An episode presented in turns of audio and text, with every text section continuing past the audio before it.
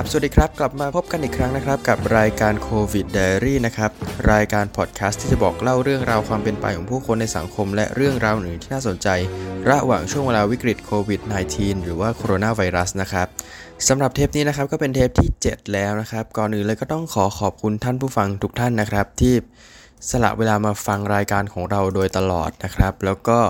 หลังจากนี้นะครับ ถ้าเกิดมีประเด็นอะไรที่น่าสนใจผมก็จะทยอยมานำเสนอให้กับทุกท่านเช่นเคยนะครับ แล้วก็จริงๆ เทปที่แล้วฮะอย่างที่บอกไปแล้วว่าเป็นเทปทดลองของผมที่พูดไปเรื่อยโดยไม่มีสคริปต์ก็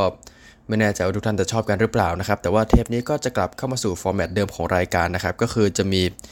สคริปต์รายการคือช่วงแรกก็จะเป็นช่วงสรุปข่าวสารนะครับ แล้วก็ช่วงหลังนะครับก็จะเป็นช่วงที่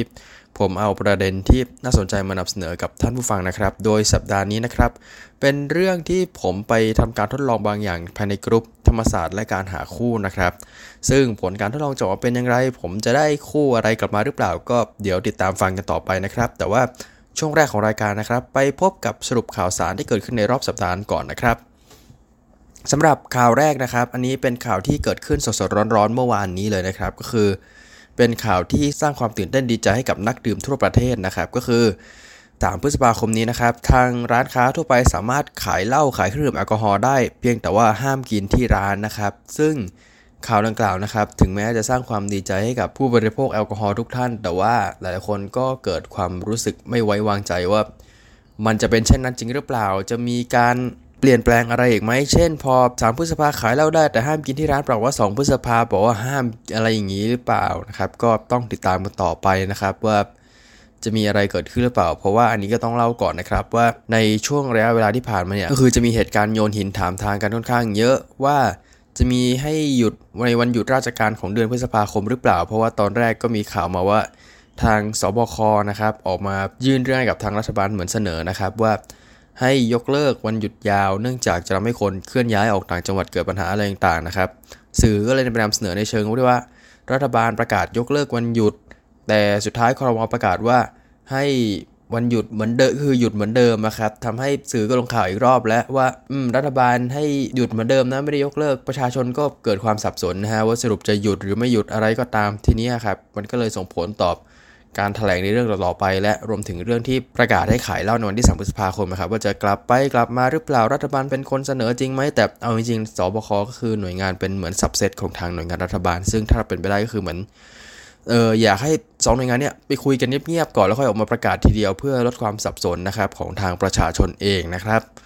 แล้วก็ข่าวต่อไปนะครับเป็นข่าวในเรื่องของการเปิดเมืองนะครับ ก็คือในเรื่องในส่วนของทางกรทมเนี่ยก็คือเท่าที่ทราบเพื่อจะมีการ เปิดร้านอาหารในแบบที่กินคนเดียว เปิดร้านตัดผม แต่ว่าจะต้องมีการจองคิวก่อนในวันที่ 3 พฤษภาคมเช่นกันนะครับ ซึ่งพอมีข่าวเปิดเมืองอย่างเงี้ย ผมก็จะนึกถึงเคสในต่างประเทศแล้วก็เคสในบ้านเราด้วยที่มีหลายคนมาบอกว่าปัญหาตอนเนี้ยเหมือนเราต้องชั่งน้ำหนักกันแล้วว่าจะให้ธุรกิจระดับชุมชน ระดับ SME หรือระดับใหญ่ๆเนี่ยอยู่รอดหรือว่าจะเลือกให้โรคระบาดมาระบาดอีกรอบหนึ่งซึ่งอันนี้ก็เหมือนต้องชั่งน้ำหนักกันดีๆ แล้วว่าจะเอายังไงกันต่อไปเพราะว่าหลายๆคนก็ได้รับผลกระทบจากตัวโควิด -19 ที่ผมได้นำเสนอไปในสัปดาห์ก่อนๆนะครับว่า มีเคสของชาวบ้านที่เอาทองไปจำนำเอาอะไรจำนวนมากนะครับ แล้วก็มีเคสของธุรกิจหลายอย่างที่ต้องปิดตัวไป พอจะมาเปิดมาอะไรอย่างเงี้ยโอเคแหละลูกค้าอาจจะลดลงไปบ้างเพราะว่ายังมีหลายคนที่กลัวผลกระทบกันอยู่แต่ว่า ด้วยจำนวนผู้ติดเชื้อต่อวันที่ต่ำสิบแล้วนะครับคือต่ำกว่า 10 คนต่อวันตรงเนี้ยทำให้หลายคนรู้สึกว่าเออเราอาจจะกลับมาเปิดเมืองอีกครั้งได้นะ เพียงแต่ว่าอาจจะต้องจำกัดการเข้าออกของคนในสนามบินหรือผ่านด่านชายแดนหรืออะไรทำนองนั้นนะครับ แล้วก็ผลที่จะตามมาเนี่ยก็คือ หลังจากนี้ถ้าเกิดเปิดเมืองขึ้นมาจริงๆเราก็ต้องดูกันว่า จะมีการเคลื่อนย้ายประชากรจากจังหวัดหนึ่งไปจังหวัดหนึ่งไปจำนวนมากๆหรือเปล่า ซึ่งในวันที่ 1 พฤษภาคมที่ผ่านมาก็เกิดขึ้นแล้วนะครับ เนื่องจากวันที่ 1 พฤษภาคมซึ่งคือวันศุกร์ที่ผ่านมาเนี่ยเป็นวันหยุดสำหรับบริษัทเอกชนหลายแห่งเนื่องจากเป็นวันแรงงานแห่งชาตินะครับทำให้มีหลายๆคนทยอยเดินทางออกไปยังต่างจังหวัด เพื่อที่จะได้หยุดเพิ่มในวันเสาร์วันอาทิตย์ แล้วก็บางคนอาจจะได้หยุดเพิ่มวันจันทร์ แล้วก็บางคนอาจจะขอลาหยุดวันอังคารด้วยเพราะว่าวันจันทร์กับวันพุธเป็นวันหยุด ถ้าเกิดท่านลาหยุดวันอังคารด้วยเนี่ยก็คือท่านจะได้หยุดยาว 6 วันต่อเนื่องเลยนะฮะแล้วก็ทีนี้เนี่ยก็เลยมีหลายคนที่เดินทางออกจากต่างจังหวัดกัน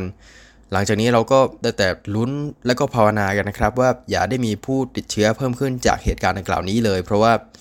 ตอนนี้นะครับก็มีหลาย ๆประเทศ เช่นเคสของประเทศญี่ปุ่นเองที่กลับมาระบาดรอบ 2 อีกครั้งนะครับ ที่เมืองฮอกไกโด แล้วก็มีจำนวนผู้ติดเชื้อค่อนข้างสูงนะครับในแต่ละวัน แล้วก็อาจจะยากกับการควบคุมและ ทีนี้ก็ต้องรอรุ้นกันต่อไปเลยนะครับ ว่าจะเกิดอะไรขึ้นกับประเทศไทยของเรานะฮะในส่วนของสินค้านะครับ ช่วงนี้ในกลุ่ม Facebook ครับพอดีมีพี่ที่รู้จักคนหนึ่งเขาแท็กให้ผมดูกลุ่มกลุ่มหนึ่งที่มี ชาวบ้านมีกลุ่มพ่อค้าหลายๆคนนะครับ เอาสินค้าหน้ากาก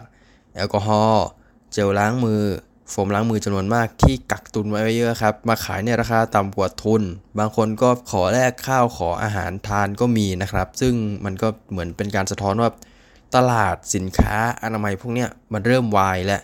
มันอารมณ์เหมือนประมาณคล้ายๆซื้อหุ้นนะครับตอนแรกคือเหมือนซื้อเก็งกำไรไว้เยอะ แต่ว่าสุดท้ายก็คือกว่าจะรู้ตัวอีกทีก็คือราคาก็ลงไปเยอะแล้วคือเหมือนขาดทุนนะครับ ตอนนี้ก็ไม่รู้จะว่ายังไงนะฮะกับกลุ่มพ่อค้าเหล่านี้นะครับที่ซื้อเข้าไปกักตุนเยอะเว้นแต่ว่าจะมีการระบาดรอบ 2 อีกราคาสินค้าเหล่านี้ก็จะกลับมาสูงขึ้นนะครับ ก็ต้องรอดูกันต่อไปนะครับว่ากลุ่มพ่อค้าเหล่านี้นะครับจะมีวิธีการจัดการกับสินค้าคงเหลืออย่างไรนะครับ แล้วก็อีกประเด็นหนึ่งที่ผมจะมาเล่าสู่กันฟังให้กับท่านผู้ฟังในวันนี้นะครับ ก็คือในเรื่องของสังคมตาบอดคลำช้าง สังคมตาบอดคลำช้างนี้เป็นคำที่ผมคิดขึ้นมาเองนะคือเป็นช่วงที่สัปดาห์ที่ผ่านมาเนี่ยเออจะมีข่าวอยู่ 2 ข่าว ข่าวแรกคือเป็นข่าวที่มีหญิงสาวคนหนึ่งฆ่าตัวตายนะครับ โดยในตอนแรกระบุว่าฆ่าตัวตายเนื่องจากพิษเศรษฐกิจช่วงปัญหาโควิด -19 แล้วก็การจัดการของรัฐบาลอะไรต่างๆนานานะครับ แต่ว่าตอนหลังก็ มีคนพยายามนำเสนออีกแง่มุมหนึ่งว่าเป็นเพราะปัญหาส่วนตัวหรือเปล่านะครับ แล้วก็ข่าวที่2นะครับก็คือข่าวในเรื่องของหมอทวีสินนะครับโฆษกของสบคนะครับที่มีมุมหนึ่งก็มีคนมองว่า แกใช้คำพูดที่ไม่เหมาะสมในการสื่อสารหรือเปล่า แล้วก็อีกมุมหนึ่งก็มีคนมองว่า มีสื่อที่จ้องทำลายรัฐบาลอยู่แล้วหรือเปล่าประมาณนี้ครับมันก็เลยนึกถึงสำนวนไทยสำนวนหนึ่งที่ผมเคยได้ยินมานานและในเพลงของวงเฉลียงนะครับก็คือคำว่าตาบอดคลำช้างาบอดคลำช้างก็คืออุปมาง่ายๆเหมือนคุณเป็นคนตาบอดนะครับ ไปคลำช้างแต่ละจุดก็จะให้ความรู้สึกว่าช้างเนี่ยมันไม่เหมือนกันเลยสักจุด ถ้าคุณไปคลำตรงวงมันก็จะเป็นเหมือนแบบเออยาวๆหนาๆใหญ่ๆหน่อยประมาณนี้ ถ้าเกิดคุณไปคลำตรงนา ก็จะบอกว่าเออช้างนี่มันทำไมมันแหลมๆมันดูน่ากลัวจังแล้วก็ถ้าเกิดคุณไปคลำขาก็จะเป็นแบบเออเป็นท่อนใหญ่ ๆ ปล้องๆประมาณนี้ครับคือเหมือนคุณไปคลำช้างแต่ละจุดมันก็จะ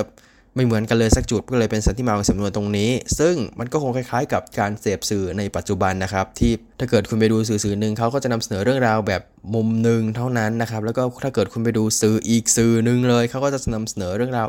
แบบคนละมุมกันเลยนะครับ ว่ามันเป็นอย่างนี้อย่างนี้อย่างนี้ ผมก็เลยถึงคุณพ่อของผมที่ท่านจะเสพหมดนะครับ ทั้งมติชน ข่าวสด เนชั่น ไทยโพสต์ก็คือ 2 ค่ายนี้คือคนละมุมกันเลยฮะ ก็คือถ้าเกิดใครที่อยากเห็นความเห็นแบบสุดโต่งแบบคนละมุมจริง ๆ แล้วก็ปัญหาสภาวะตาบอดทำช้างในสังคมไทยเราก็คือให้ไปดู 2 เว็บเนี้ย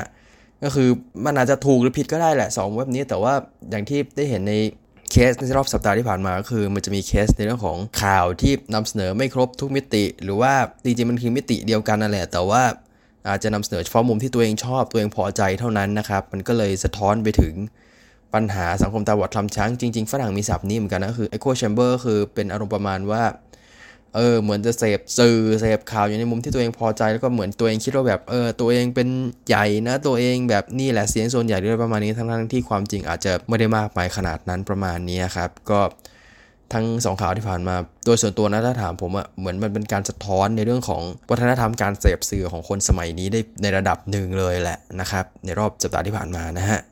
เอาละครับ ไปกันที่ข่าวต่างประเทศกันบ้างนะครับ ข่าวต่างประเทศข่าวแรกนะครับ เป็นข่าวจากบริษัทไทซันฟู้ดนะฮะก็คือเป็นบริษัทที่ผลิตแล้วก็จำหน่ายเนื้อสัตว์นะครับ รายใหญ่ที่สุดเป็นรายใหญ่ระดับต้นๆในประเทศอเมริกาเลยครับ เนื้อไก่เนื้อวัวอะไรประมาณนี้ครับก็ เป็นอีกบริษัทนะครับที่ได้รับผลกระทบจากตัวโควิด -19 โดยผลกระทบตรงนี้นอกเหนือจากในด้านยอดขายแล้วนะครับ ก็คือในเรื่องของตัวพนักงานที่โรงงานในหลาย ๆ เมืองนะครับ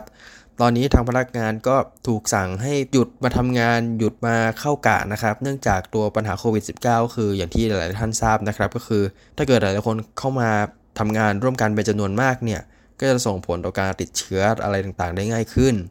ทางไทซันนะครับตอนแรกสุดก็เลยมีประกาศนะครับ หยุดการผลิตก่อนนะครับ แล้วก็ให้พนักงานเข้าไปตรวจตัวเชื้อโคโรนาไวรัสนะครับ อันนี้คือเป็นในส่วนของโรงงานที่วอชิงตันนะครับ ที่เมืองพาสโคนะครับ แต่ว่าในทางกลับกันนะครับ ประมาณหลายอาทิตย์หลังจากนั้นเนี่ยก็คือโรงงานในอีกเมืองหนึ่งอะก็มีข่าวว่ามีพนักงาน 900 คนนะครับที่ติดเชื้อนะครับตัวโคโรนาไวรัสนะครับ อันนี้เป็นโรงงานที่อีกมลรัฐหนึ่งก็คือรัฐอินเดียนานะครับ ก็ ไม่แน่ใจนะครับว่าพนักงาน Tyson ที่รัฐอื่นๆนะครับจะได้รับผลกระทบติดเชื้ออะไรอย่างงี้ด้วยหรือเปล่า แต่ว่ามันเหมือนเป็นปัญหาลูกโซ่แล้วก็คือพอพนักงานโรงงาน Tyson หยุดงานปุ๊บเนี่ยก็จะส่งผลต่อการผลิตเนื้อ พอมีเนื้อออกมาได้น้อยลงเนี่ยก็จะมี supply ในตลาดคือหรือสินค้าวางขายในตลาดเนี่ยน้อยลงไปอีกโอเคแหละ ถึงแม้ว่า demand มันจะลดลงแต่ผมก็ยังเชื่อว่ายังมีคนที่มีความต้องการซื้อสินค้าตรงนี้อยู่ ซึ่งพอสินค้าขาดตลาดปุ๊บเนี่ย ก็จะเกิดปัญหาขาดแคลนอาหารเกิดอะไรขึ้นและในอนาคต ซึ่งเราก็ได้แต่ภาวนานะครับ ว่ามันคงจะไม่เลวร้ายไปกว่านี้นะครับสำหรับในหลาย ๆ ประเทศที่ยังเกิดปัญหาดังกล่าวอยู่นะครับ ไปกันที่บราซิลกันบ้างนะครับ ประธานาธิบดีที่อื้อฉาวที่สุดในเวลานี้คงหนีไม่พ้นประธานาธิบดีชาอีโบโซนารูนะครับก็คือก่อนหน้านี้เนี่ยจริง ๆ แล้วผมเคยนำเสนอในเรื่องของหลาย ๆ ประเทศที่มีการรับมือโคโรนาไวรัสแบบแปลก ๆ โดยเฉพาะในเบลารุสนะครับที่ ผมเคยเล่าเรื่องของประธานาธิบดีที่นั่นนะครับ ที่บอกว่าให้ไปอบซาวน่าให้ไปเล่นไอซ์ฮอกกี้หรือให้ไปทำไร่ไถนาเพื่อป้องกันการติดเชื้อไวรัสนะครับ แต่ว่ามีตัวท็อปมาอีกแล้วนะก็คือคุณชาอีนะครับ ก่อนหน้านี้นะครับ แกเป็นประธานาธิบดีที่มีชื่อเสียชื่อเสียนะครับย้ำอีกทีชื่อเสียจากการพูด การจาที่ดุดันตรงไปตรงมา และไม่มีมนุษย์มนาคนไหนเขาพูดกันนะครับ โดยเฉพาะถ้าเกิดคุณเป็นนักการเมือง เช่น มีอยู่ครั้งหนึ่งในอดีตนะครับ ที่แกพูดโต้ตอบกับเออน่าจะเป็นสสหญิงในสภานะครับ ที่เหมือนพูดโจมตีพูดถึงแกในเชิงลบนะครับ แกก็เลยสวนกลับแบบรุนแรงว่า ผู้หญิงคนนั้นไม่สมควรที่จะโดนข่มขืนหรอก เพราะว่าเธอน่าเกลียดมาก เธอไม่ใช่สเปคผมหรอก ผมไม่เคยข่มขืนเธอ ผมไม่ใช่นักข่มขืน แต่ว่าถ้าเกิดผมเป็นผมก็ไม่อยากข่มขืนเธอหรอกว่าเธอไม่สมควรได้รับมันเนี่ยฮะคนเป็นประธานาธิบดีครับก่อนหน้านี้เขาเคยพูดแบบนี้ในสภานะครับ แล้วก็มีวาทะดุเดือด ระเบิดภูเขาเผากระท่อมหรืออะไรบ้าๆบอๆอย่างนี้อีกเยอะ เช่น ผมไม่สามารถทำใจยอมรับลูกชายของผมที่เป็นเกย์ได้ ผมยอมให้เขาตายในอุบัติเหตุดีกว่าจะให้เขาไปเดทกับผู้ชายคนอื่นอะไรประมาณนี้นะครับ หรือว่ามีครั้งหนึ่งที่เขาเคยสัมภาษณ์ว่า ผมมีลูก 5 คน ลูก 4 คนแรกเป็นผู้ชาย พอจะมีลูกครั้งที่ 5 ผมเกิดอ่อนแรงขึ้นมา แล้วก็สุดท้ายก็ได้ลูกสาวมาแทนประมาณนี้ครับก็คือ จะเป็นประธานาธิบดีที่มีชื่อเสียงในการพูดการจาออกสื่อต่างๆนานาคือพูดแรงกว่าทำเยอะฮะ ก็ถ้าเกิดใครสนใจนะครับ ก็ไปเช็คได้ในเว็บวิกิโค้ดนะครับ แล้วก็เสิร์ชชื่อของคุณชาอีนะครับ แล้วก็ล่าสุดนะครับ ประธานาธิบดีคนดังกล่าวก็สร้างความฮือฮาอีกแล้วนะฮะ ก็คือตอนแรกสุดเลยพอมีเหตุการณ์อันเนี้ยตัวโควิด -19 แกก็ออกมาประกาศทำนองว่าไอ้วิกฤตตรงเนี้ยทุกคนไม่ต้องกังวลเพราะมันเป็นแค่ไข้หวัดนิดๆหน่อยๆเท่านั้นเอง แล้วแกก็บอกต่อยว่า ไม่ต้องกลัวนะฮะนี่แหละ มันก็คือเรื่องธรรมดาทั่วไปสามัญทั่วไปนั่นแหละ ยังไงทุกคนก็ต้องตายกันอยู่ดี ก็คือแกพูดแบบนี้เลยนะว่า we are all going to die someday แล้วเหมือนแกก็พยายามพูดบิวให้เปิดเมืองอะไรทำนองนี้แหละครับ แล้วก็ไม่นานหลังจากนั้นแกก็ไปเข้าร่วมกับม็อบนะครับ เหมือนรณรงค์ให้เปิดเมืองประท้วงให้เปิดเมืองประมาณนี้ครับ คือแกไปเข้าร่วมเลยแล้วแกก็ไม่ใส่มาสไม่ใส่อะไรด้วยจนกระทั่งมีคนถ่ายภาพออกสื่อมาให้เห็นว่าแกไอใส่ผู้ชุมนุมหรืออะไรทำนองนั้นด้วยครับ ก็ เป็นข่าวเป็นคราวกันไปนะครับ เมื่อประมาณสัปดาห์ก่อนนะครับ แล้วก็ก่อนหน้านั้นนิดหน่อยนะครับ แกก็ได้ไล่รัฐมนตรีสาธารณสุขออกนะครับ เนื่องจากรัฐมนตรีสาธารณสุขคนดังกล่าวนะครับ เห็นด้วยกับองค์การอนามัยโลกที่ให้เหมือนประชาชนนะครับ กักตัวอยู่ที่บ้านนะครับ แกก็เลยไล่ออกแนวเนื่องจากความเห็นไม่ตรงกันนะครับ แล้วก็ในรอบสัปดาห์ที่ผ่านมานะครับ แกก็สร้างความมือหาอีกรอบหนึ่งแล้วนะครับ เพราะว่าพอมีนักข่าวไปถามแกนะครับ เรื่องที่มี ผู้เสียชีวิตจำนวน 474 คนต่อวันนะครับ แกก็ตอบกลับไปว่า แล้วไงอะ ผมขอโทษ คุณต้องการให้ผมทำอะไรเหรอ ซึ่งคำตอบในลักษณะดังกล่าวนะครับ คือต้องพูดกันแบบตรงไปตรงมาคือ ผมไม่รู้ว่าเป็นการตัดทอนเพื่อ discredit กันหรือเปล่า แต่ว่ามองในมุมเชิงจิตวิทยาก็คือ มันก็แสดงว่าคุณชาอีก็เป็นคุณชาอีคนเดิมนะฮะ คนเดียวที่พูดเรื่องที่ให้ลูกเป็นเกย์ไปตายซะหรืออะไรประมาณนี้ก็คือ ไม่ได้มี พัฒนาการในการตอบคำถามกับสื่อเท่าไหร่ ซึ่งในมุมกับการก็คือมีบางคนนะที่ชอบแบบเนี้ยแต่ว่าถ้าเกิดวิกฤตเกิดอะไรขึ้นมาอย่างนี้ก็คือมันส่งผลต่อความเชื่อมั่นของรัฐบาลมากพอสมควรเลย นอกจากนี้นะครับ แกยังพูดอีกนะครับ ตอนให้สัมภาษณ์กับรายการวิทยุล่าสุดเลยเกี่ยวกับวงการฟุตบอลบราซิลว่ามีนักฟุตบอลหลายคนเลยแหละที่ต้องการกลับมาเตะฟุตบอลอีกครั้งเนื่องจากช่วงนี้เกิดปัญหาวิกฤตในเรื่องของการจ้างงานหรือรายได้ต่างๆ ก็ดี นักฟุตบอลส่วนใหญ่เนี่ยถ้าเกิดติดเชื้อไวรัสขึ้นมาแล้วนะ จะมีโอกาสตายน้อยมาก เพราะว่าพวกเขาแข็งแรง พวกเขาเป็นนักกีฬาไงอะไรประมาณนี้ครับ ก็เลยมีหลายคนมองกันอีกแล้วแบบ เออมันมันจะจริงเหรอ เพราะว่าแบบนักฟุตบอลพอมาอยู่ด้วยกันก็จะแบบเอออยู่ในห้องเก็บตัวต้องมาเจอกับผู้คนหลายๆคนต่อให้ไม่มีการปล่อยให้ผู้ชมเข้ามาชมก็ตามอันนี้ก็มีโอกาสเสี่ยงติดเชื้อได้เหมือนกันก็ต้องชั่งน้ำหนักกันดูนะครับ ว่าความเหมาะสมอยู่ตรงไหนนะครับ แต่ว่าสำหรับนโยบายการบริหารงานของคุณชาอีนะครับ ก็ต้องถือว่า สุดดีนมากๆนะครับ ก็ต้องรอรุ่นกันต่อไปนะครับ ว่าสไตล์การบริหารงานแบบระเบิดภูเขาผากระท่อมแบบนี้จะส่งผลตอบตัวเลขผู้เสียชีวิตมากน้อยแค่ไหนนะครับ เพราะว่าขนาดตัวเวลารู้สิ่งที่ผมได้นำเสนอไปในที่ก่อนก็ยังมีแอบกลับลำนิดๆเลยนะครับ ในเรื่องของการออกมาตรการควบคุมต่างๆ แต่ว่าทางบราซิลก็มีสภาพอย่างที่ได้เล่าไปแล้วเมื่อสักครู่นี้ครับก็ต้องรอรุ้นกันต่อไปว่าตัวเลขผู้เสียชีวิตจะเป็นอย่างไรต่อไปนะครับ ต่อไปนะครับเป็นข่าวของอีลอนมัสนะครับเศรษฐีที่หลายๆคนขนานนามกันว่าเป็นโทนี่สตาร์กที่มีตัวตนจริงนะครับล่าสุดแกปล่อยข่าวลือออกมาแล้วนะครับ แกรีทวีตวิดีโอใน YouTube นะครับ ที่มีหมอ 2 คนออกมากล่าวอ้างทำนองว่า ผลแกวิจัยตัวโควิด -19 ครับ แล้วแกก็อ้างว่าแบบ เออ มันไม่ได้ร้ายแรงไปกว่าไข้หวัดใหญ่ธรรมดาหรอก แล้วก็กล่าวอ้างว่านโยบายที่ประชาชนกักตัวอยู่บ้านนั้นไม่มีความจำเป็นต่อไปเพราะตัวโรคดังกล่าวไม่มีความร้ายแรงแล้ว ซึ่งมีหลาย ๆ คนนะครับที่ออกมาแย้งข้อมูลดังกล่าวว่าไม่เป็นความจริงแต่อย่างใดนะครับ ในเรื่องของตัวอัตราผู้เสียชีวิตหรือ mortality rate หรืออะไรประมาณนี้นะครับ แต่ว่ามองในมุม common sense นะก็คือแค่หวัดใหญ่อะมันจะมีวัคซีนรักษาอะไรป้องกันได้อยู่ แต่ว่าตัวโควิด -19 ต่อให้มันจะแรงเท่ากับไข้หวัดใหญ่ก็จริง แต่ตอนเนี้ยมันยังไม่มีวัคซีนรักษาหรือป้องกันได้ ฉะนั้นการที่จะให้มาบอกว่าแบบเออ ทุกคนออกมากันเถอะรัฐบาลพยายามสร้างข้ออ้างเรื่องการควบคุมเรื่องอำนาจเรื่องอะไรทำนองนี้มันก็เลยรู้สึกว่ามันมันจริงหรือเปล่า เพราะว่าอย่างที่บอกว่าเออโรคตรงนี้มันยังไม่ได้มีแนวทางในการรักษาหรือป้องกันได้แบบร้อยเปอร์เซ็นต์ฉะนั้นต่อให้ความรุนแรงมันต่ำแต่ว่าถ้าเกิดคุณไม่มีอะไรป้องกันเนี่ย มันก็ยังเป็นโรคที่อันตรายอยู่ดีนะครับ อันนี้คือถ้าเกิดถามผมนะ แล้วก็หลังจากนั้นนายโทนี่สตาร์ที่มีตัวตนจริงคนเนี้ยแกก็บอกอีกว่า การกักตัวนี่เป็นเรื่องไม่ดีเป็นอย่างนั้นเป็นอย่างนี้ประมาณนี้ครับ ก็ต้องรอลุ้นกันต่อไปนะครับ ว่าเขาจะเปลี่ยนใจหรือเปล่าถ้าเกิดตัวเลขผู้เสียชีวิตสูงขึ้นนะครับ แล้วก็มีผู้เชี่ยวชาญบางท่านตั้งข้อสังเกตว่ายอดขายของสินค้าตัวบริษัทเทสลาของอีลอนมัสที่ลดลงเนี่ยทำให้แกต้องออกมาพูดอะไรทำนองนี้เพื่อให้เปิดเมืองหรือเปิดเศรษฐกิจเร็วขึ้นนั่นเองนะครับ เพราะว่ามันส่งผลต่อผลประกอบการของบริษัทแกนะครับ อันนี้ก็ใช้วิจารณญาณในการเสพสื่อนะครับต่อไปนะครับ ไปกันที่รัสเซียกันบ้างนะครับ มีผลวิจัยที่น่าสนใจออกมาแล้วนะครับ ก็คือมีหน่วยงานของทางรัฐบาลนะครับ ที่ชื่อว่า r o s k a c h e s v o Consumer Behavior Research นะครับ คือเป็นหน่วยงานวิจัยของทางรัฐบาลเองออกมาทำ research นะครับ เขาระบุว่า 45%ของชาวรัสเซียนะครับ ดื่มแอลกอฮอล์น้อยลง 38%กินของหวานน้อยลง แล้วก็ 35%นะครับ เลิกกินไส้กรอกนะครับ แล้วก็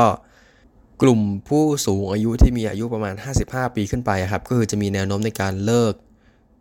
ดื่มแอลกอฮอล์เลิกกินของหวานเรื่องนองนี้มากกว่านะครับอันนี้ก็คือเป็นข้อมูลจากหน่วยงานรัฐบาลนะครับ พอผมได้ข่าวลักษณะนี้ผมก็รู้สึกว่าแบบ ที่เขาเลิกกิน เพราะว่าเขาอยู่บ้านมากขึ้น หรือว่าเป็นเพราะรัฐบาลสั่งห้ามขายนะครับ ผมก็เลยไปหาข้อมูลเพิ่มเติมนะครับ ซึ่งข้อมูลเพิ่มเติมที่ผมได้รับเนี่ยก็คือทาง หน่วยงานทางรัฐบาลของทางรัสเซียนะครับ ตอนนี้ก็คือกำลัง2จิต2ใจอยู่ แต่ละกระทรวงก็ให้การไม่ตรงกันอีกแล้วนะครับคล้ายๆบางประเทศที่ผมเคยรู้จักยังไงก็ไม่ทราบนะฮะก็คือกระทรวงสาธารณสุขของทางรัสเซียนะครับเคยให้สัมภาษณ์ไว้ทำนองว่า เราควรมีกฎหมายควบคุมในเรื่องของแอลกอฮอล์นะครับเพื่อลดพฤติกรรมการบริโภคอะไรต่างๆ นานานะครับ แต่ว่ากระทรวงการค้านะครับคือ Ministry of Industry and Trade นะครับก็ระบุว่า ไม่ควรมีการแบนแอลกอฮอล์ขายเพราะจะส่งผลตอบในเรื่องของยอดขายหรือเรื่องของตัวเศรษฐกิจการผลิตแอลกอฮอล์ต่างๆ นานานะครับ อันนี้ก็คือเป็นสิ่งที่2กระทรวงนี้ให้การไว้ไม่ตรงกันนะครับ ส่วนในแง่ของกฎหมายห้ามขายแอลกอฮอล์นะครับ อันนี้เหมือนขึ้นอยู่กับแต่ละเมืองนะครับ เพราะว่าเหมือนในรัสเซียคือมีบางเมืองที่เขาห้ามขายไปเลย หรือว่าบางเมืองก็ให้ขายตั้งแต่แปดโมงถึงห้าทุ่มหรืออะไรต่างๆ นานานะครับ เพราะว่ากฎหมายของรัฐบาลระบุแค่ว่า8โมงถึง5ทุ่มแต่ว่าบางเมืองเนี่ยก็คือ ข้ามขายยาวเลยหรืออะไรประมาณนี้ก็มีนะครับ แล้วก็มีบางเมืองที่ให้ขายได้แค่ 8 โมงถึง 10 โมงหรืออะไรต่างๆนานานะครับ ตรงนี้ก็อาจจะส่งผลต่อตัวข้อมูล Data ของการเก็บวิจัยดังกล่าวเมื่อสักครู่นี้ได้นะครับทำนองว่าสุดท้ายแล้วเนี่ย ที่พวกเขาเลิกเล่าไม่ใช่เพราะว่าไอ้ new normal อะไรหรอก แต่เป็นเพราะรัฐบาลห้ามขายต่างหากนะครับ อันนี้ก็คือเป็นข้อมูลสถิติน่าสนใจนะครับ จากทางประเทศรัสเซียนั่นเองนะครับ เอาละครับคุณผู้ฟังครับก็มาถึงในช่วงที่ 2 ของรายการนะครับ ก็คือเป็นช่วงที่ผมจะนำเสนอเรื่องราวน่าสนใจต่างๆ นานานะครับเป็นประเด็นหลัก 1 ประเด็นเลยนะครับ ซึ่งประเด็นประจำสัปดาห์นี้ก็คือในเรื่องของกรุ๊ป matchmaker ธรรมศาสตร์และการมีคู่นะครับก็คือเป็นกรุ๊ปที่จริงๆ ผมเข้าไปอยู่มาสักพักใหญ่และเห็นเพื่อนๆ พี่ๆ น้องๆ ลงรูปของตัวเองหรือรูปของเพื่อนโปรโมทเพื่อนนะครับให้มีแฟนหาแฟนอะไรประมาณนี้ครับก็คือเหมือน เน้นความสนุกเน้นความบันเทิงเป็นหลักนั่นแหละ แต่ว่าพอดีวันหนึ่งก็มีเพื่อนผมที่เขามาพูดเหมือนแนะนำทำนองว่าแบบเฮ้ยนัด เกิดมาครั้งนี้ต้องใช้ชีวิตให้คุ้มสิลงรูปไปเลยอะไรประมาณนี้ครับผมก็เลยนึกสนุกทำการทดลองบางอย่างในกลุ่มดังกล่าวนะครับ เพื่อที่จะเอาข้อมูลมานำเสนอกับทุกท่านในรายการพอดแคสต์อันนี้นั่นเองนะครับ แล้วก็จริงๆ สิ่งที่ผมจะอ่านให้ทุกท่านฟังต่อไปเนี่ย ก็คือจะเป็นสิ่งที่ผมเคยเขียนเอาไว้ลงในกลุ่ม ตัวธรรมศาสตร์และการมีคู่นั่แหละก็คือเขียนไว้เป็นเหมือนสกึ่งกึ่งสคริปต์สำหรับทำรายการ แต่ว่าเขียนเพลินมากก็เลยเอาลงกลุ่มซะเลยนะครับ แล้วก็ได้ผลตอบรับที่ค่อนข้างดีกว่าโพสต์แนะนำตัวจริงๆของผมซะอีกนะครับ ก็เลยจะมา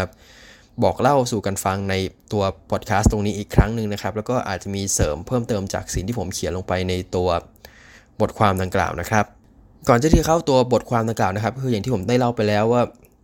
ในช่วงวิกฤตโควิด -19 ที่ผ่านมาก็มีกลุ่มมากมายหลายกลุ่มนะครับที่เกิดขึ้นนะครับจากกลุ่มสิทธิ์เก่าของธรรมศาสตร์นี่แหละเหมือนคือเหมือนตั้งขึ้นมาสนุกสนุกก็มีตั้งขึ้นมาเพื่อช่วยเหลือเพื่อนๆพี่ๆน้องๆ ที่จบธรรมศาสตร์เหมือนกันก็มีนะครับ โดย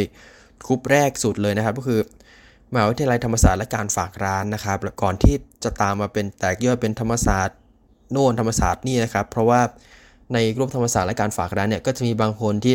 ไม่ขอฝากร้านแต่ขอฝากตัวฝากใจกับใครสักคนได้ไหมอะไรประมาณนี้ครับ ตอนหลังก็เลยแยกไปมีกลุ่ม Matchmaker ธรรมศาสตร์และการมีคู่นั่นเองนะครับ ซึ่งตรงนี้แหละผมแน่นอนว่าผมก็เข้าไปดูดูเข้าไปอะไรบ้างจริงๆก็มีแอบแอบแอดไป แต่ว่าบางคนก็ไม่ค่อยรับแอดอะไรประมาณนี้ แต่ว่าก็มีบางคนที่รับแอดผมมาอะไรทำนองนี้นะครับ แล้วก็พออยู่ที่นั่นไปได้สักพักก็รู้สึกว่า เราน่าจะทำการทดลองบางอย่างนะเพื่อที่จะได้นำผลมาบอกเล่ากับผู้ท่านผู้ฟังในรายการนะครับ เอาล่ะสิ่งที่ผมจะพูดต่อไปนี้ก็คือเป็นสิ่งที่อยู่ในบทความนะครับ แล้วก็ถ้าเกิดมีอะไรต่างๆ เพิ่มเติมผมก็จะมาพูดเสริมในรายการนี้อีกทีหนึ่งนะครับ เพื่อให้ท่านผู้ฟังได้เห็นสภาพของกลุ่มดังกล่าวมากขึ้นนั่นเองนะครับเผื่ออะไรท่านจะไม่ได้อยู่ในกลุ่ม Facebook กลุ่มนี้นะครับ 1. ก่อนการทดลอง เนื่องจากผมเห็นใครต่อใครลงรูป แนะนำเพื่อนฝูง และแจกวาร์ปกันอย่างถล่มทลาย ทั้งในแง่ของกระแสตอบรับ และยอดไลค์ รวมถึงมีเพื่อนคณะของผมบอกว่าว่างๆก็ลองลงรูปในนั้นดูได้นะ เกิดมาชีวิตเดียวต้องใช้ให้คุ้ม เราก็เลยนึกสนุกอยากทำการทดลองบางอย่างไปพร้อม ๆ กับการหาคนรู้ใจนั่นเอง เพราะเราก็อยากเห็นว่าทำไมใครต่อใครยอดไลค์มันพุ่งสูงเหลือเกิน และมีปัจจัยอะไรบ้างที่ทำให้ยอดเม้นยอดแชร์มันสูงขนาดนั้นรวมถึงอยากรู้ด้วยว่าจะมีเพื่อนๆ พี่ๆ น้องๆ มาเป็นหน้าม้าให้สักกี่คน วงเล็บ หรือว่าเพื่อนๆมันเลิกคบผมหมดแล้ว ซึ่งจริงๆไอ้ที่วงเล็บตะกี้มันก็มีมูลความจริงอยู่นะก็คือ ผมก็อยากรู้แหละว่า เพื่อนที่ไม่ได้ติดต่อกันมาตั้งแต่เรียนจบแล้ว หรือเพื่อนๆพี่ๆน้องๆที่อาจจะเคยคุยเคยแชทอะไรอย่างนี้ แต่อยู่ในกลุ่มธรรมศาสตร์และการหาคู่น่ะจะมา interaction กับโพสต์ของผมมากน้อยแค่ไหนประมาณนี้นะครับ เพราะว่าเห็นหลายๆคนเนี่ยรู้สึกว่าเพื่อนๆ พี่ๆ ของคนนั้นๆน่ะก็จะมาเม้นมาโพสต์มาไลค์มาแชร์กันเยอะเลย ก็เลยอยากรู้ว่า สำหรับเคสของผมอะ่ะมันจะเป็นแบบนั้นเหมือนกันหรือเปล่านะครับ กลับไปที่บทความอีกครั้งหนึ่งนะครับ 2. ขณะทดลอง ผมได้ขอร้องรุ่นน้องที่รู้จักคนหนึ่งให้ช่วยโพสต์ในกลุ่มนี้เมื่อวันเสาร์ที่ 25 ที่ผ่านมา วงเล็บ ขอสงวนนามรุ่นน้องคนดังกล่าว แต่เขาและเพื่อนสิงแดงอีกท่านทำพอดแคสต์รายการหนึ่งที่รับความนิยมในกลุ่มเล็กๆ ชื่อ The Pop Lover Podcast พร้อมกับส่งแคปชั่นประกอบรูปพอเป็นพิธีให้เขาโพสต์ โดยในระหว่างนี้เราก็ทยอยสังเกตโพสต์ของเพื่อนๆ พี่ๆ น้องๆ ในกลุ่มและคนทั่วไปดูซิว่ามันจะมีอะไรเหมือนๆ กันบ้าง เพื่อจะส่งผลต่อยอดไลค์และ interaction ด้วย 3. ผลการทดลอง มีคนมากดไลค์กด reactions 25 คนด้วยกัน โดยราวๆ 15 คน วงเล็บ 60%ก็คือเพื่อนๆ พี่ๆ น้องๆ ที่รู้จักกันนั่นแหละ ขณะที่ในส่วนของคอมเมนต์นั้นมีประมาณ 5 เมนต์ เป็นของคนรู้จักเกือบหมด โดยคอมเมนต์ไฮไลท์เป็นของรุ่นน้องที่ผมรู้จักคนหนึ่งที่เขาคอมเมนต์ด้วยความเป็นห่วงว่า ดันครับ อยากให้พี่เขาเลิกคิดจะซื้อกิน เดี๋ยวตรงนี้ผมต้องเล่าให้ฟังก่อนนะครับ ว่าที่มาของประโยคนี้มาจากไหนคือ ผมกับรุ่นน้องคนนี้ก็คือรู้จักกันมานานพอสมควรและแล้วเผอิญว่ารุ่นน้องคนนี้ก็คือหนึ่งใน 2 คนที่ทำรายการ The Pop Lover Podcast นั่นแหละ ซึ่งก่อนหน้านี้ผมก็เคยเข้าไปแซลเมนเขาไปพอดี ไอคนที่มันโพสต์กับผมอะ่ะเขาเคยไปแกล้งเพื่อนไอคนนี้ด้วยการแกล้งลงวิดีโอ แล้วก็เปิดเพลงประกอบประมาณนี้ครับ เดี๋ยวผมจะเล่าต่อไปในตัวบทความนะครับ แล้วก็ผมก็ไปแกล้งเม้นดันเขาดันโน่ดันนี่อะไรอย่างนี้นะครับ แล้วก็พอมีช่วงหนึ่งที่รายการพอดแคสต์เขาเหมือนให้คนฟังเขาไปฝากร้านได้ ผมก็เลยเอารายการไอโควิดเดรี่เนี้ยเข้าไปฝากร้านกับทางพอดแคสต์ดังกล่าว แล้วก็ตอนจบไอประโยคฝากร้าน ผมก็จบไปว่าปอลอผู้จัดโสดนะครับ ไอรุ่นน้องคนนี้มันก็เลยแซวผมกลางรายการว่า เดี๋ยวถ้าเกิดพี่โสดนานพี่ลองซื้อกินดูไหมพี่จะได้ไม่เหงาอะไรทำนองนี้ครับแกก็เลยเอาประโยคนี้มาแซวผมในเม้นต์ดังกล่าวด้วยนะครับก็คือไม่ได้มีมูลมีอะไรนะครับคือเป็นเหมือน inside joke กันนะครับระหว่างผมกับรุ่นน้องคนนี้นะฮะกลับไปที่บทความต่ออีกครั้งหนึ่งนะครับ นอกจากนี้ก็มีเม้นต์หนึ่งที่คนเม้นแท็กหญิงสาวผู้โชคร้ายมา ไม่รู้ว่าแท็กมาให้เธอหรือแอดผมหรือให้ผมแอดเธอไปกันแน่ แต่แน่นอนว่าไม่มีใครทักหรือแอดมาเลย ผลในแง่ยอดไลค์ที่ออกมาถือว่าสูงกว่าที่คิดนิดหน่อย แม้เราจะแอบหวังว่าตัวเลขมันน่าจะสูงกว่านี้ วงเล็บ จะว่าไปน่าสังเกตว่ามีคนนอกจำนวนหนึ่งที่มาไลค์โพสต์ของเราด้วย ไม่มีข้อมูลว่าพวกเขาไลค์เพราะข้อความที่โพสต์ รูปประกอบ หรือไลค์ทุกโพสต์ที่อยู่ในกลุ่มกันแล้วอยู่แน่ แต่อะไรคือปัจจัยของความสำเร็จกันนะผมได้ลองรวบรวมแบบไม่อิงหลักสถิติ จากสิ่งที่เห็นพอโพสต์ของตัวเองและโพสต์ของชาวบ้านก็ได้ข้อสรุปแบบหยาบๆ ดังนี้ 1. แนะนำตัวดีมีภาษีเหนือกว่า สิ่งที่ผมพลาดไปก็คือการลืมส่งข้อมูลเกี่ยวกับตัวเองให้รุ่นน้องคนนั้นโพสต์ทำให้โพสต์ของผมนั้นมีแต่สเปคในฝัน แต่ไม่มีการแนะนำตัวเองในด้านลักษณะหรือนิสัยหรือ character อื่นเลยทำให้คนที่อ่านผ่านตานั้นรู้สึกว่าข้าพเจ้าดูลึกลับเกินไปเพราะไม่บอกนิสัย รวมถึงดูอ้อนวอนขอร้องในตัวผู้อื่นมากเกินไปจนลืมว่า สิ่งที่คนอื่นอยากรู้นอกเหนือจากสเปคสาวในฝันแล้ว ก็คือสิ่งที่คนเหล่านั้นอยากรู้เกี่ยวกับตัวเราด้วยนั่นเองอ้อ บางคนเขียนสนุกหรือทำคอนเทนต์ดีด้วย เช่นรุ่นน้องคนนั้นที่โพสให้ผมนั่นแหละ ที่แกล้งเพื่อนด้วยการทำเป็นวิดีโอประกอบเพลงอยากมีเมียของยอดรักสลักใจเลย ยอดไลค์ยอดวิวจริงค่อนข้างโอเคในระดับหนึ่งซึ่งเนี่ยฮะไอรุ่นน้องสองคนนี้เนี่ยก็คือคนที่ทำรายการ Pop Lover ครับแต่ละคนก็เหมือนแกล้งแต่ละฝ่ายคนแรกก็ไอคนที่มาแซวผมว่าเออให้เลิกซื้อกินนี่ยก็คือเป็นลงรูปของไอคนที่โพสให้ผมก่อนแล้ว คนที่โพสให้ผมอะก็ทำเป็นวิดีโอประกอบเพลงอยากมีเมียให้ไอคนหนึ่งอะฮะก็คือแกล้งไปแกล้งมาผมก็ไปแกล้งดันทั้งคู่ไอก็เลยมีคนหนึ่งมาแกล้งแซวโพสผมบ่อยๆว่าเออให้อย่าเลิกซื้อกินนะพี่หาแฟนในกลุ่มนี้ได้แล้วประมาณนี้นะครับ กลับไปที่บทความอีกครั้งหนึ่งนะครับ 2. เพื่อนดีมีชัยไปกว่าครึ่ง หลายๆโพสต์ที่ยอดเม้นยอดไลค์ยอดแชร์กระฉูดนั้น จะมีที่มาจากเพื่อนฝูงของคนที่อยู่ในภาพนั่นแหละ ที่จะมาโฆษณาสรรพคุณ หรือเชียร์ให้มาจีบ หรือดันโพสต์จน interactive ในโพสต์ค่อนข้างสูงพอสมควรเลย ใครเพื่อนฝูงเยอะจะได้เปรียบมาก เพราะยอดไลค์ยอดเม้นบางคนวิ่งเร็วมากจริง ๆ บางคนโพสต์ไม่ถึง5นาทียอดไลค์เยอะกว่าโพสต์ของข้าพเจ้าทั้งอาทิตย์แล้ว 3. หน้าตา แน่นอนว่าด้วยสภาวะสังคมออนไลน์เช่นนี้ ไม่มีอะไรที่จะบ่งบอกเอกลักษณ์ของคนโสดได้ดีไปกว่ารูปร่างหน้าตาที่ปรากฏในภาพแล้ว จึงช่วยไม่ได้เลยที่หน้าตาแต่ละคนจะมีผลต่อยอดไลค์ยอดเม้นไม่มากก็น้อย เพราะมันก็เหมือนประตูบานแรกในการทำความรู้จักกับผู้อื่นนั่นแหละ สรุป ท้ายที่สุดแล้ว ไม่ว่าคุณจะโสดหรือไม่โสด คุณจะมีเพื่อนเยอะหรือไม่เยอะ อย่างน้อยที่สุดกลุ่มนี้ก็ทำให้เรานึกถึงหลัก Maslow's hierarchy of needs วงเล็บลำดับขั้นความต้องการของ Maslow ที่พอหลายคนผ่านพ้นความต้องการในด้านพื้นฐานอย่างความต้องการด้านร่างกายและความปลอดภัยไปแล้ว ก็จะเป็นในแง่ของสังคม การได้รับความยอมรับ และความสมบูรณ์สมหวังของชีวิต ซึ่ง 3 ข้อหลังนี่แหละที่จะดูมีให้เห็นในกลุ่มนี้ในหลากหลายรูปแบบ ทั้งในแง่ของโพสต์ที่แต่ละคนมาแชร์เพลง หรือแชร์ประสบการณ์ที่ชอบ วงเล็บเพื่อให้เราได้สังคมใหม่ๆ ในช่วงเวลาที่หลายๆคนอาจจะออกไปข้างนอกไม่ได้ หรือโพสต์แนะนำตัว วงเล็บ เพื่อให้เราได้รับการยอมรับจากเพื่อนๆ พี่ๆ น้องๆ ที่เข้ามาเม้น ไม่ว่าจะเม้นเพราะแกล้งหรือไม่ก็ตาม รวมถึงบางคนอาจโชคดีได้สมหวังได้แฟนจากกลุ่มนี้เลยก็มี มันก็เลยสะท้อนว่า จริง ๆ แล้วบางทีเราก็อาจจะไม่ได้ต้องการอะไรมากไปกว่ามิตรภาพ การยอมรับจากคนรอบข้าง และใครสักคนที่เป็นพลังบวกให้กับเรานั่นแหละ หรือถ้ามองในแง่การตลาด ก็คงสะท้อนได้ว่าหลายโพสต์ที่ประสบความสำเร็จนั้น นอกจากจะต้องมีคอนเทนต์ที่น่าสนใจและมีเอกลักษณ์ในการแนะนำตัววงเล็บหรือหน้าตาแล้ว ก็คือเพื่อนสนิทมิสหายที่ช่วยสร้าง awareness ให้กับคนคนนั้นได้ภายในกลุ่มนั่นเอง ไม่ว่าจะโดยเจตนาหรือไม่ก็ตาม แล้วก็ท้ายบทความนะครับผมก็จะแนะนำตัวอีกรอบนึงแต่คราวนี้ก็บอกแล้วว่าตัวเองเป็นใครมาจากไหนนิสัยเป็นยังไง แล้วก็ระบุสเปคไปนะครับผลที่เกิดขึ้นนะครับก็คือมีคนไลค์คน interactions 78 คนใน 24 ชั่วโมงนะครับ แล้วก็มีแอดมา 2 ท่านนะครับ ก็ถือว่าได้ผลดีกว่าตัวโพสต์แนะนำตัวจริงๆ ผมจะอีกนะครับ ตรงนี้ก็เซอร์ไพรส์เหมือนกันนะครับ แล้วก็ต้องขอบคุณทุกท่านนะครับ ที่อ่านบทความของผมในกลุ่มดังกล่าวนะครับ เพราะว่า ไอการทดลองนี้คือเหมือนทดลองสนุกสนุกกันแหละอยากรู้ว่าทำไมคนเข้ามาไลค์เข้ามาเม้นเข้ามาแชร์ ซึ่งปัจจัยที่ผมนำเสนอไปเมื่อสักครู่นี่แหละก็คือคำตอบในระดับหนึ่งนะครับว่ามันเป็นเพราะอะไรถึงแม้ว่าตอนนี้กลุ่มเนี่ยโพสต์แนะนำตัวจะเริ่มน้อยลงไปแล้ว แล้วก็เป็นเหมือนกลุ่มแชร์ปัญหากรุ๊ปชวนคุยเรื่องโน่นเรื่องนี้ต่างๆนานานะครับ เพื่อดึงคนที่มีความสนใจเหมือนเหมือนกันให้มาอยู่ด้วยกันนั่นเองนะครับ แล้วก็หลังจากนั้นนะครับก็คือเมื่อคืนนี้ผมได้เข้าไปทดลองแบบเดียวกันนี่แหละ กับกรุ๊ปอีกกรุ๊ปหนึ่งนะครับ ก็คือเป็นกรุ๊ปประเพณีหาคู่จุฬาธรรมศาสตร์นะครับ อันนี้เป็นกลุ่มของรุ่นพี่อีกคนที่ผมรู้จักนะครับ เคยเรียนคลาสเดียวกันด้วยกันตอนประมาณปี2นะฮะ แกก็ไปทำกลุ่มนี้ก็มีสมาชิกประมาณ 3,000กว่าคนได้ แต่คราวนี้ผมโพสต์เอง แนะนำตัวเองแคปชั่นคล้ายๆ การมีลูกอ่อนรักน้อยๆแต่รักนานๆนะครับ มีหยอดมุกหยอดอะไรนิดหน่อย ผลปรากฏว่ามีคนไลค์คน interaction ประมาณ 8 9 หรือ 10 คนประมาณนี้แหละครับ แล้วก็ที่เซอร์ไพรส์คือโดยส่วนใหญ่เนี่ย จะเป็นผู้ชายนะครับ อันนี้ไม่แน่ใจว่าเป็นชายแท้หรือเปล่า แต่ว่ายอดส่วนใหญ่ก็คือที่เป็นผู้หญิงมากดไลค์มาอะไรอย่างเงี้ยก็คือจะค่อนข้างน้อย ถึงแม้ว่าจริง ๆ ในตัวสเปคเราจะเขียนไปแล้วว่าแบบสเปคของผมคือเป็นผู้หญิงแท้ก็ตาม แต่ว่ายอดไลค์ที่ได้มาคือส่วนหนึ่งก็คือมันอาจจะสะท้อนว่า เออผู้หญิงขี้อายกว่าผู้ชายหรือเปล่า หรือมีปัจจัยอื่นที่ทำให้ผู้หญิงมากดไลค์น้อยกว่าผู้ชายหรือเปล่าประมาณนี้นะครับ เพราะว่าสภาพของกลุ่ม Facebook ใน2กลุ่มเนี่ยคือจะแตกต่างกันไปก็คือ